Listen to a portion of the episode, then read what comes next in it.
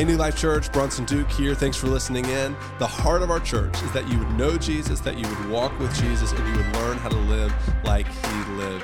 We hope that this message equips you and it empowers you on your journey walking with Jesus. Good morning. Oh, come on now. Come on. It's a beautiful morning, right? We all had to get up an hour earlier. Good morning. Now, that sounds like the Lord is here. There's got to be some kind of excitement. We get to have fellowship with the Holy Heavenly Father. That should excite your heart because it does mine. Today's going to be a little different. It's a tough subject to speak on this morning. This is no easy walk. This is no easy walk because there's pain and suffering in this walk. And I know with a message like this, people begin to wonder about, is God really who he is? At times when we see our circumstances, when deep down inside of our hearts there's a great deal of pain, and we walk through those doors and we walk in with smiles, and many of us know how to mask because we've done the pretending so long, right? So we know how to cover up what's really deep-rooted down inside of us. And for many of us, we walk through those doors with pain. And we're suffering through something, and we're going through trials. And in all honesty, we are hurting. Amen.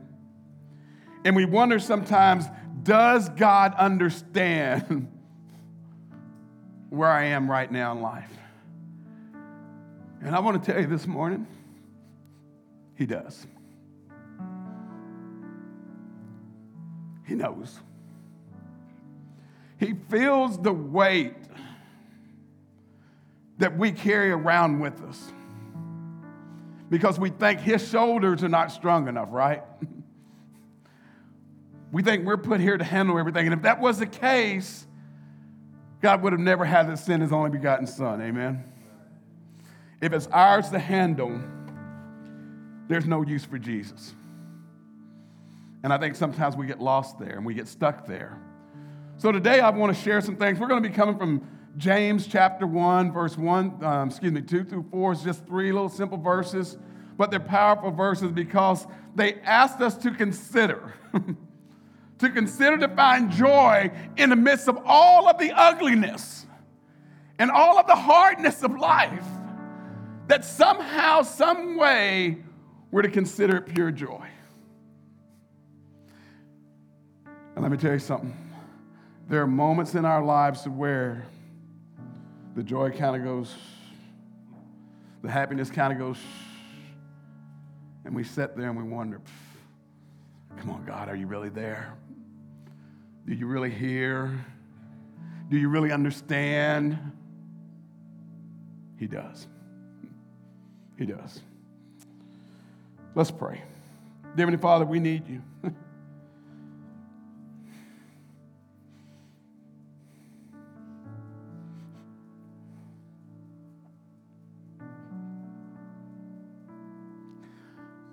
I just feel the weight.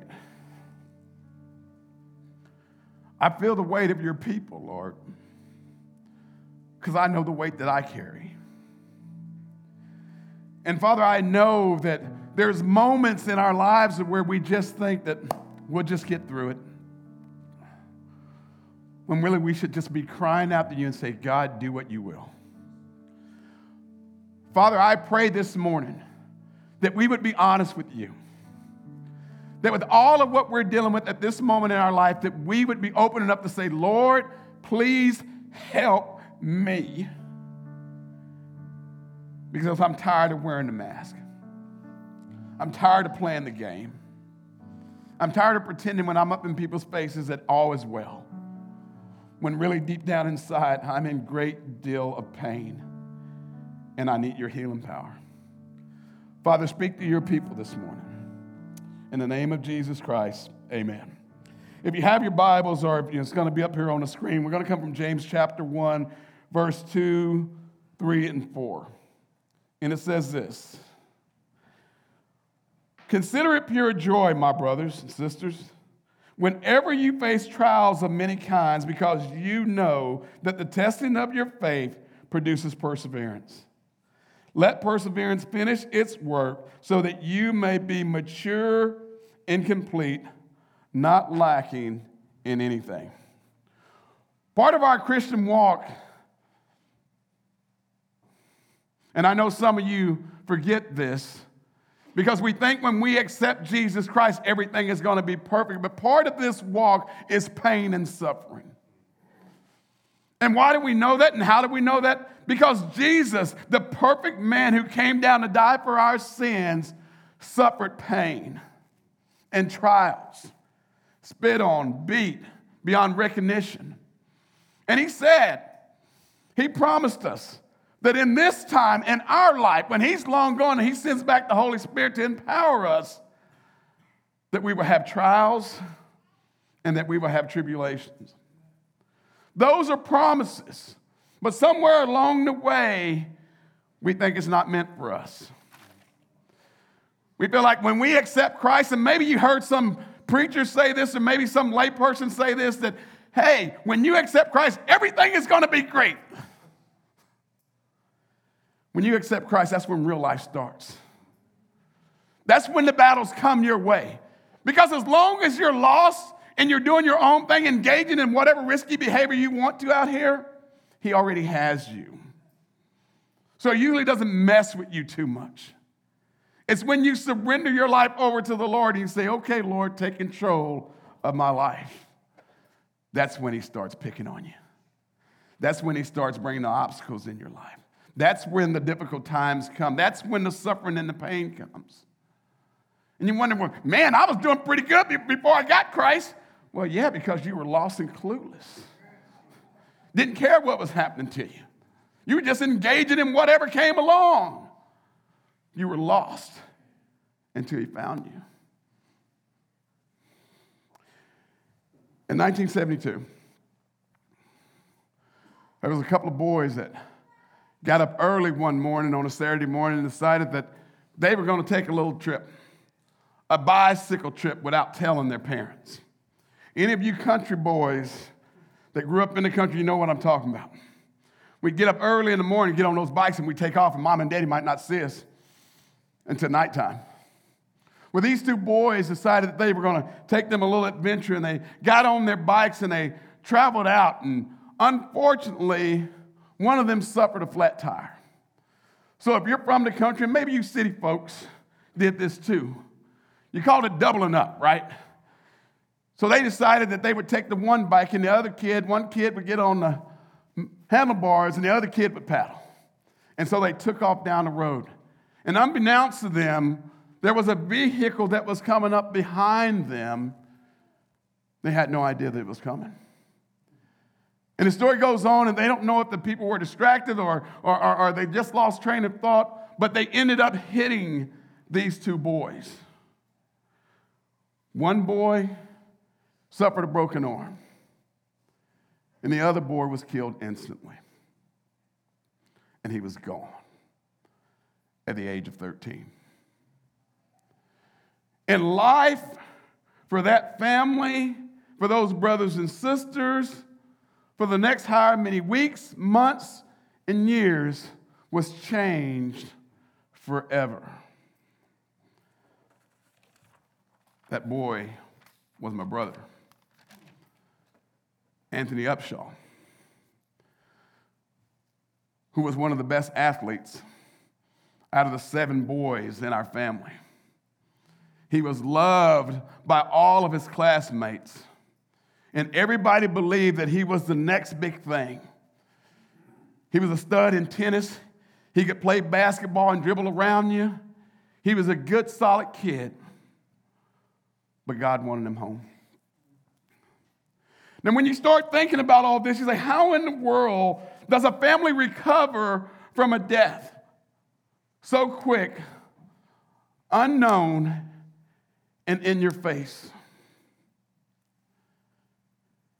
God's word, God's love, God's peace, God's strength. is where we turn to. I can remember at times at home when Mama would go into the room and she would break. But the thing about Mom and Daddy is that their faith was so strong in the Lord that they got to the point in their life where they could consider it pure joy. You see, life is not promised all these little great things that you see on some of these Hollywood movies. They make it out to look like everything is so great and everything is perfect, never understanding that life is not really like that. Life is hard. Life is difficult. Life, you have trials. Life, you have frustrations. And in life, you lose people that you love. Consider it pure joy. There's three things that I want to share with you this morning, and I pray that your hearts would be open to it. First one is, when facing pain and suffering, consider Christ in the midst of your storm. I know a lot of us want to consider feel, but let's consider Christ in the storm. Secondly, stay in the fight. Stay in the fight. And thirdly, and most important, joy comes in the morning. Joy comes in the morning. I think we forget sometimes about the joy part. This verse starts out and consider it pure joy. And what does this word consider it means? It says, think carefully about something, especially before making a decision. In our lives, when those difficult times come, when suffering comes and when pain comes, we need to consider before we step out and make any other decisions. Because oftentimes, when those difficult times come in our life, we consider checking out rather than checking in with Christ. It is so easy, men and women, that when suffering comes and the pain of whatever it might be, to just turn our hearts away and say, God is not who he is. God is who he is. He's in the midst of everything that you're facing in that moment. Whatever that trial, whatever that pain might be. See, trials are meant to test us and to draw us near him. God just doesn't bring something our way that we can't handle to where we just say, it's nothing. He brings trials and suffering sometimes to draw us near him. And it's not always that we've done something wrong. It's just that he wants his fellow people to hold tight on to him in whatever circumstances you might find yourself in. Whenever you face trials of many kinds, this is the deal. Who are you going to turn to? You're going to turn to your best friend who knows nothing. You're going to turn to the alcohol who does nothing for you. You're going to turn to the drugs. You're going to turn to the lies. Or you're going to turn towards Christ. See, because we got trials that comes in all kinds of fashions. Physical illness, cancer that comes along, heart attack comes along. There's all kinds of things that happen. Financial difficulties. When you're in a bind, when you're living check to check, car breaks down. Can't pay a bill. Don't know how you're going to get your kid this or that. We've been there. We understand this. Persecution from friends and family. They don't want you around anymore. They've excluded you. You're an outcast now. You feel the pain and the weight of that. When death comes along like it hit our family, and you don't know where to go, and you don't know what to do, and you don't know what to say, and you're wondering, why is this happening? Rebellious kids. When you've done all that you can, you've done all the praying, you've done all the talking, you've done all the counseling, and yet you feel the weight of that rebellious kid doing his or her own thing. Broken engagements, betrayal by friends. All of these things is just part of life. But I think we fail to remember is that God is ahead of all those things. Nothing catches Christ by surprise, men and women. Nothing that we're going to face, nothing that we're going to be challenged for, nothing comes by surprise. He's always on his job. So where is the joy in the midst of all this? When David was struggling, when he had sinned against God and had this affair, and all he wanted was, please, Lord, in chapter 51, book of Psalms, restore the joy of what? my salvation. Where does the joy come? In the midst of all the storms, in the midst of all the suffering, we come back to the Lord, to where we first got to know him, where he first reached down and saved us and gave us his salvation so that we could have eternal life with him. Where does the joy come from? The joy comes from him knowing there's a God that understands everything that you're facing, and that he cares, and that he hears. But what does he tell us in Isaiah? My ears are not too dull that I can't hear you. And my arms are not too short to where I can't reach out and catch you and hold you and carry you in the midst of whatever storm you're dealing with. My parents had to figure out, what in the world are you going to do? What are we going to do with this? And Mama and Daddy could have just crawled up into a cave and just disappeared. But they knew they still had 15 other kids that they had to love on and care for. No parent is ever prepared to see a loved one go, especially a kid. They're never ready for it. Nothing prepares you for that.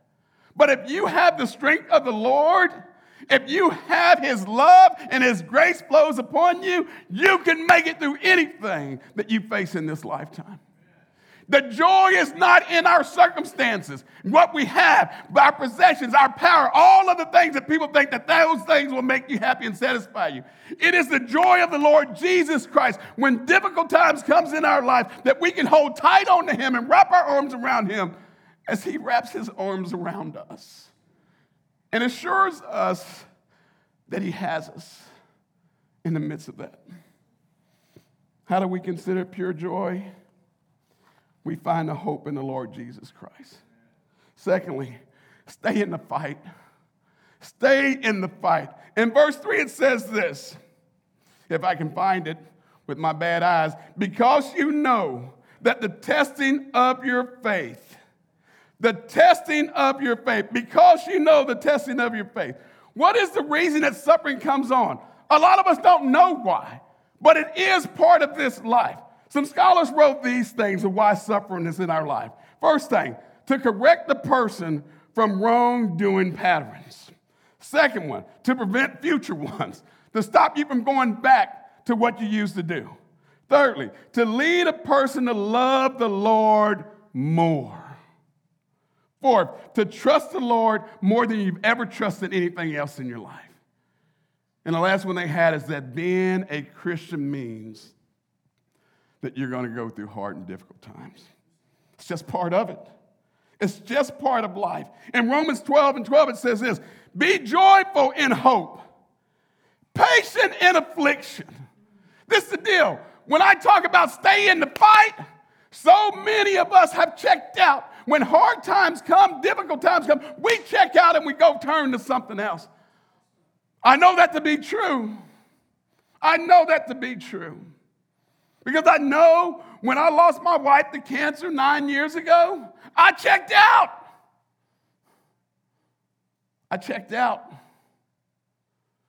Because of the pain and the grief and because I could not get my eyes refocused back on the Lord, I checked out.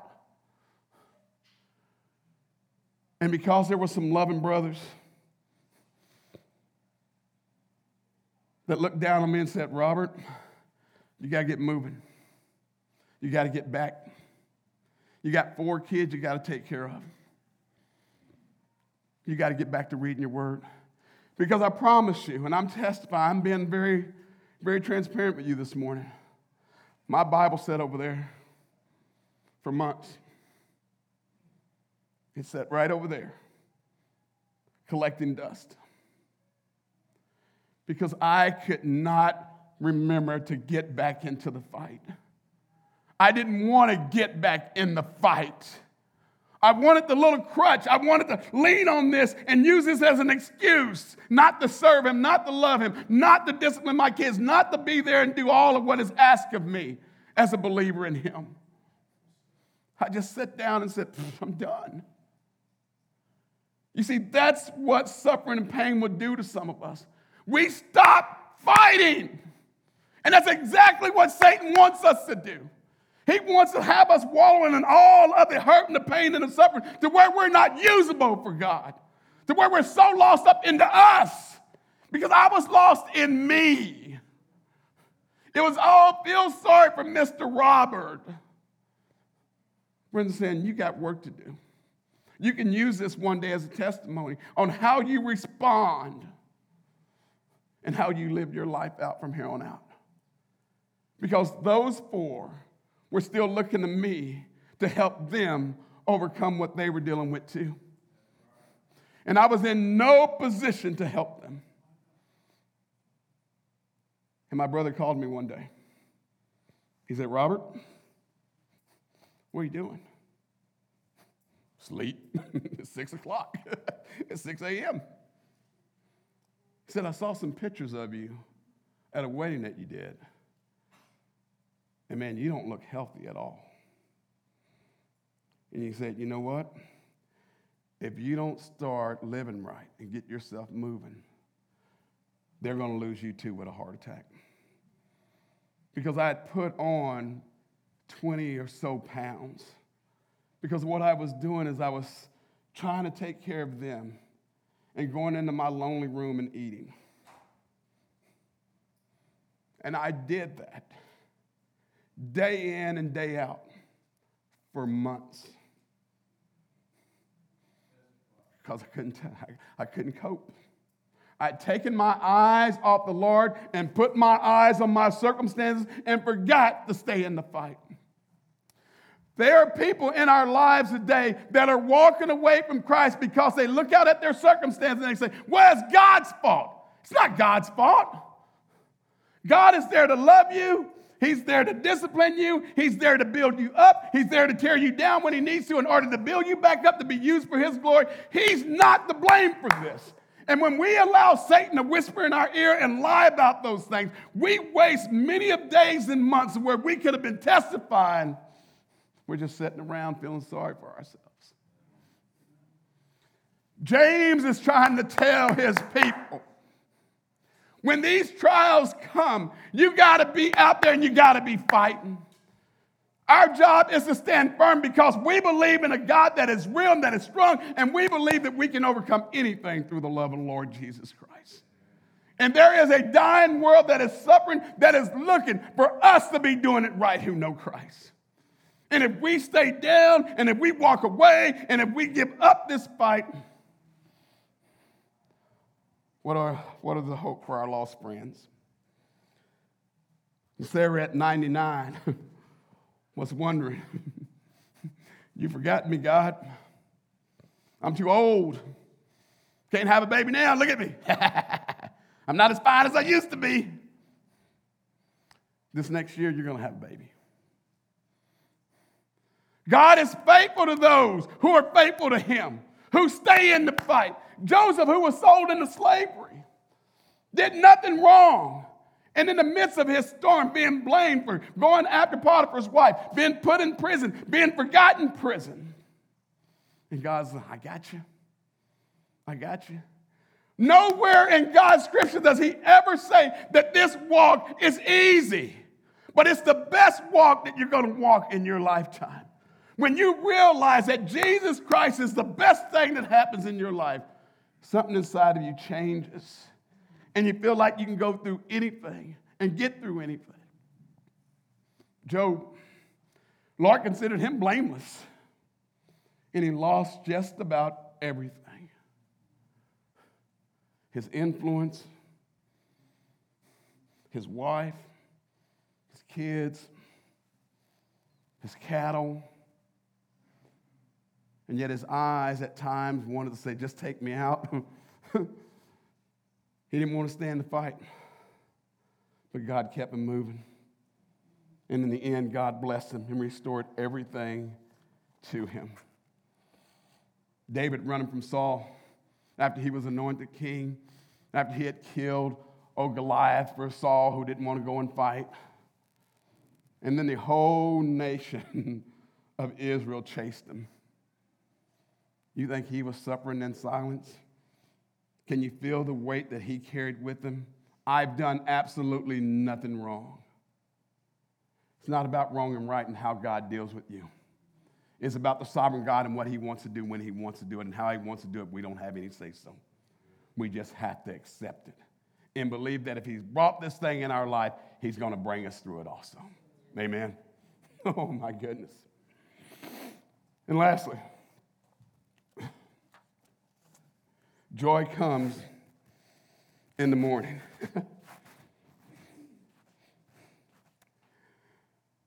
If there wasn't a belief that joy comes in the morning, this walk is not worth it. If there's no belief that God understands everything that you're dealing with and he's there for you and he will deliver you from it, this walk is not worth it. If we don't understand that joy comes in the morning, it's time for all of us to check out. Joy comes in the morning. Look what he says at the end of this verse here. Verse 4, let perseverance finish its work, so that you may be mature and complete, not lacking anything. I truly believe there is no spiritual growth in our life without pain and suffering. Because when you've gone through nothing, when God has delivered you from nothing, and everything is great, you don't know the power of his love. You don't know the power that he has to wrap his arms around you and hold you in the most difficult times in your life. If you say that you've never suffered and you don't have pain, you don't know life, because this life is nothing but pain and suffering. But if we suffer with the God who sent his only son to suffer for us, joy comes.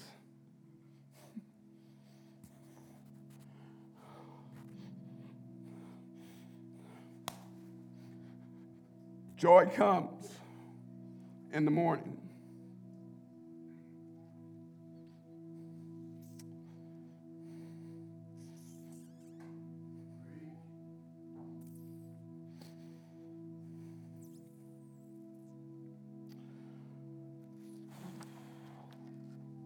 First Peter 5:10 says, and the God of all grace, who called you to his eternal glory in Christ, after you have suffered a little, will himself restore you and make you strong, firm, and steadfast. When you have stood the test, when you didn't check out, when you didn't quit, when you didn't stop fighting, he says, I am going to restore what the locusts have eaten away. In verse 12 here, he tells us here, blessed is the one who perseveres under trials, because having stood the test, that person will receive the crown of life that the Lord has promised to those who love him. The tests are just trials in our life that God says, I'm entrusting this with you because I know that you can handle it. And you have to understand that you are not going to go through this by yourself. Joy comes in the morning because we have a God that greets us every morning and says, I have you today. And the struggles of knowing when you've lost a loved one or you're going through difficult times in your life, you lost a job, you lost friends because of whatever, the Lord is up every morning saying, I got you. Let's go. And I've forgotten that. The Lord is right there. He was right there trying to get me up every morning. Let's go.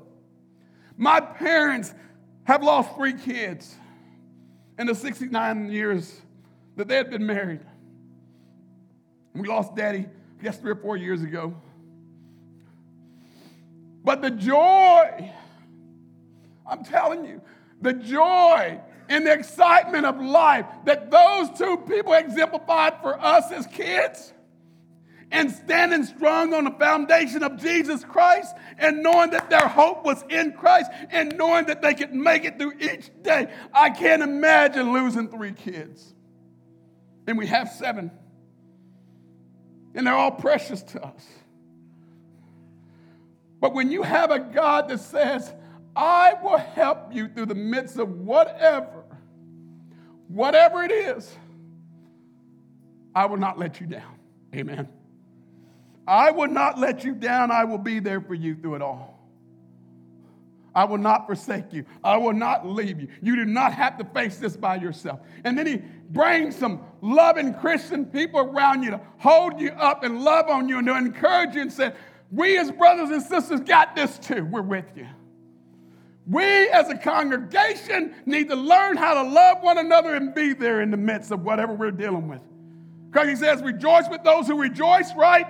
And mourn with those who mourn. As a body, we need to learn that there's always someone, he or she could be sitting right to the left or the right of you, that's going through some stuff. And all they need is a word of encouragement to keep moving towards him. We got to stay in the fight. We got to stay encouraged that God has this. As I got older, after the death of my brother, there would be moments when I would be so angry at God because what was the potential there? What could he have become? And as I got older and I began to understand that 2 weeks prior before Anthony went on that bike ride, he gave his life to the Lord.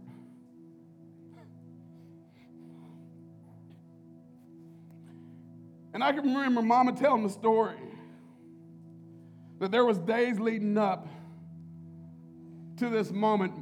Anthony would come in and he would get behind the door in a room and he would just cry.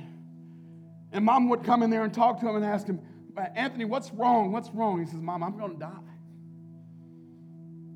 I'm leaving this place. And Mama, you know mamas, they said, oh, you foolish. That's foolishness. Going out there and play, boy.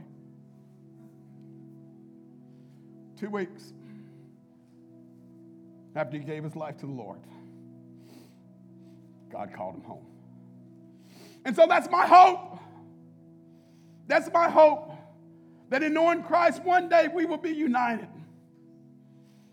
We will get to play ball. We'll get to hit tennis balls. He played in a band. I'll get my trombone out and he'll get his trumpet. But I'm telling you, don't let your suffering and your pain rob you of all of what God has for you. Don't get so lost in all of that pain and all of that hurt and all of those trials that you take your eyes off of him, because he has something good for you. And not because we deserve it, but because he loves us. Amen. Let's pray.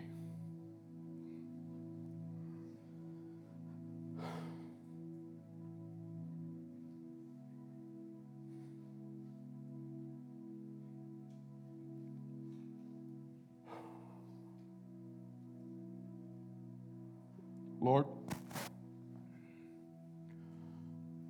I'll never fully understand it, so I don't try to anymore. Kind of learning to just accept it as your will. Father, there's some hearts here this morning that are still mad, that are still hurt, that are still seeking other things besides you, who have their eyes locked on their circumstances rather than their eyes locked in you.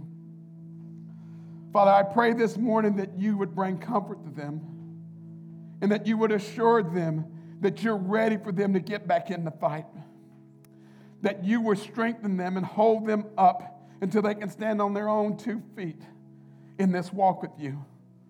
Father, you never promised us this walk would be easy, but you did promise us that you would walk with us. Father, I pray there might be one person out here who has no idea what it means to have a relationship with you. They don't find any joy or excitement about church or about your word because they don't have a relationship with your son. And if that's you this morning, I ask, do you want to know Jesus? Because he desperately wants to know you. And where you are, in your seat. You just simply have to confess unto him, I am a sinner and I need forgiveness. I need you, Jesus, to come into my heart and take control of my life and make me into someone new and usable for the kingdom. Father, I pray that that person surrenders all over to you today. And today, Lord, those who do know you, who are thinking about checking out, and maybe have already checked out, Father, I pray that they would be all in again. I pray that they would find their hope and joy in you and not in their circumstances, Lord, and that they might find peace in a direction that you have for them to live out the remainder of their lives, Lord. It is the best walk in walking with you. There's nothing better than knowing that our God has our back. Father, we love you and we give you praise. We ask these things in Jesus' name. Amen. Hey guys, thanks for listening in. I hope that this message blessed you and it helps you in your journey with Jesus. If it did, leave a comment, leave a review. Things like that help us spread the message of Jesus. If you want to connect with us, the best way to do that is to follow us on Instagram at NLC Downtown Little Rock to follow along with the life of our church.